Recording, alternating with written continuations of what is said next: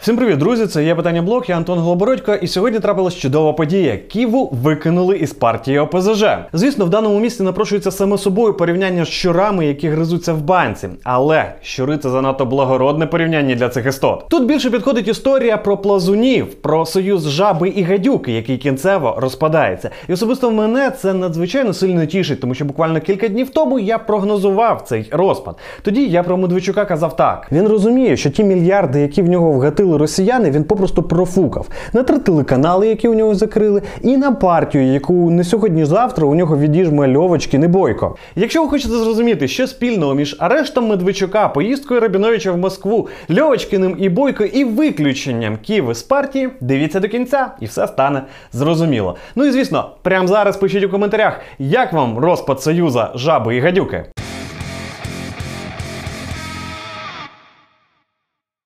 Отже, Ківу виключили із ОПЗЖ.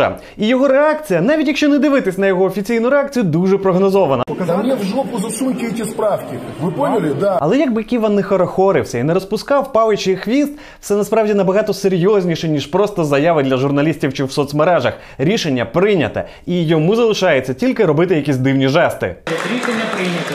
Дякую. Переходимо. Закон прийнятий в цілому. Переходимо до наступного питання. Ківа ясно негодує і обурюється. Как это так? Да что такое в самом деле?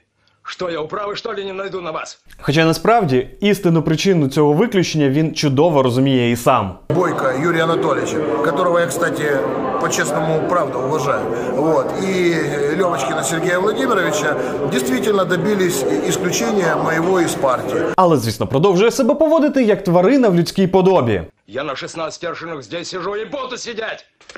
Ва! Ой, вибачте, трохи не те відео, але зміст насправді той самий. Ну что, бредоносные, кого вы исключить из партии хотите? Киву? Хрена лысого? Понятно? Пока. Це історія про те, як група Медведчука, Рабіновича, Києви остаточно програє іншій, більш поміркованій групі ОПЗЖ. І програє вона саме через от таку поведінку.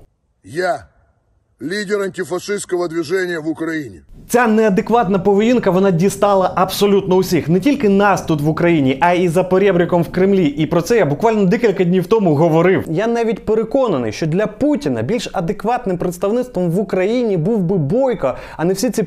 Повні неадеквати, типа Медведчука, Ківа і Рабіновича. А от тепер давайте поговоримо про передісторію. І коли ви дослухаєте до кінця, вам абсолютно все стане зрозуміло. Група Фірта Шальовочкіна Бойко це дуже давнє бантогрупування. Вони разом ще з 90-х років. В цьому тріо ролі були дуже чітко розподілені.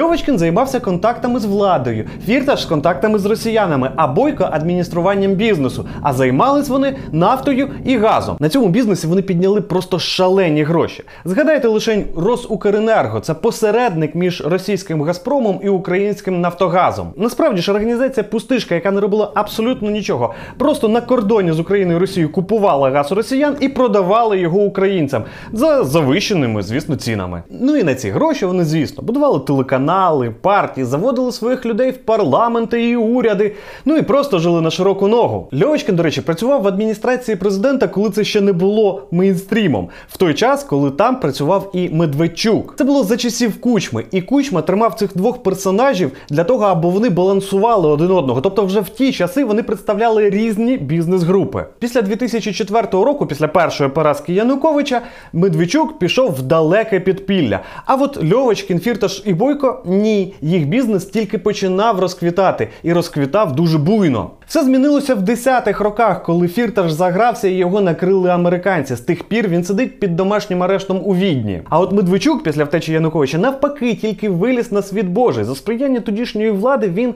заробив чимало грошей на постачання російського газу і нафти в Україну. І теж збудував свої телеканали, партію і теж жив на широку ногу. У 2019 році основні олігархічні проросійські сили домовитись не змогли.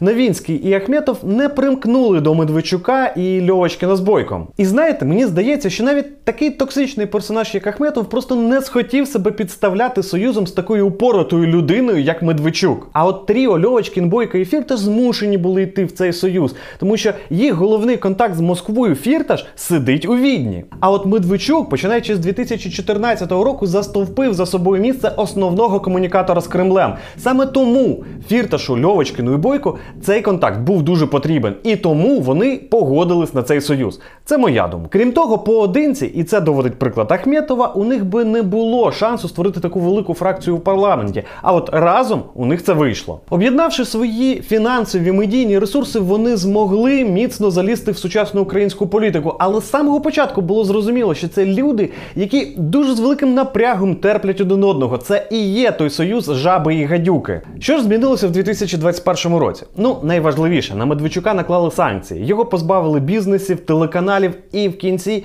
взагалі відправили під домашній арешт. І от тут відбулось найголовніше реакція з Москви. А якщо точніше, повна відсутність реакції з Москви. Це був яскравий сигнал, що в Москві Медведчук їм нафіг не потрібен. Чому не потрібен? Та дуже просто. Він профукав їхні мільярди і не виконав прямий наказ, який йому поставили з Кремля. Він не поклав Україну до їхніх ніг. І з кожним днем перебування під домашнім арештом вплив Медведчука в Україні все менший і менший. Льовочкіну і Бойко стає очевидно, що він для них не рівний союзник, а лише вантаж, зайвий вантаж. Виходи на Кремль вони вже знайшли. Телеканалів у Медведчука немає, грошей, власне, теж. А упорота позиція Медведчука і всяких Київ і Рабіновичів тільки ускладнюють ситуацію. Стояти поруч з ними для Льовочкіна і Бойко стає просто небезпечно. Фігура Медведчука і його оточення стали настільки токсичними, що вони в буквальному сенсі слова просто топлять рейтинги усіх проросійських сил. І якщо від них зараз не позбутися, то вони затягнуть за собою на електоральне дно всю партію ОПЗЖ.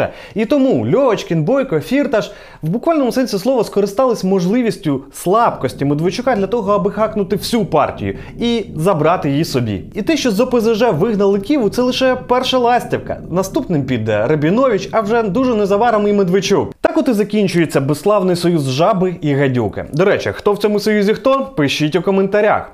А щодо Киви, яке майбутнє буде у Києві? Напевно, ви теж задаєтесь цим питанням. Так свезло мне. Так свезло. А відбудеться з ним рівно те саме, що відбулось з Шаріковим із собачого серця, коли йому вирізали людський гіпофіз. Як тільки він зникне з телеефірів і, можливо, навіть мандат у нього заберуть, він перетвориться на тварину звичайну, якою був ще буквально кілька років тому. А да, тільки з дипломом кандидата, якщо, звісно, він його ще зможе захистити в цих умовах. Це був є питання блог, я Антон Голобородько. Не забувайте підписуватись на цей канал і поширювати це відео серед друзів. До скорої зустрічі!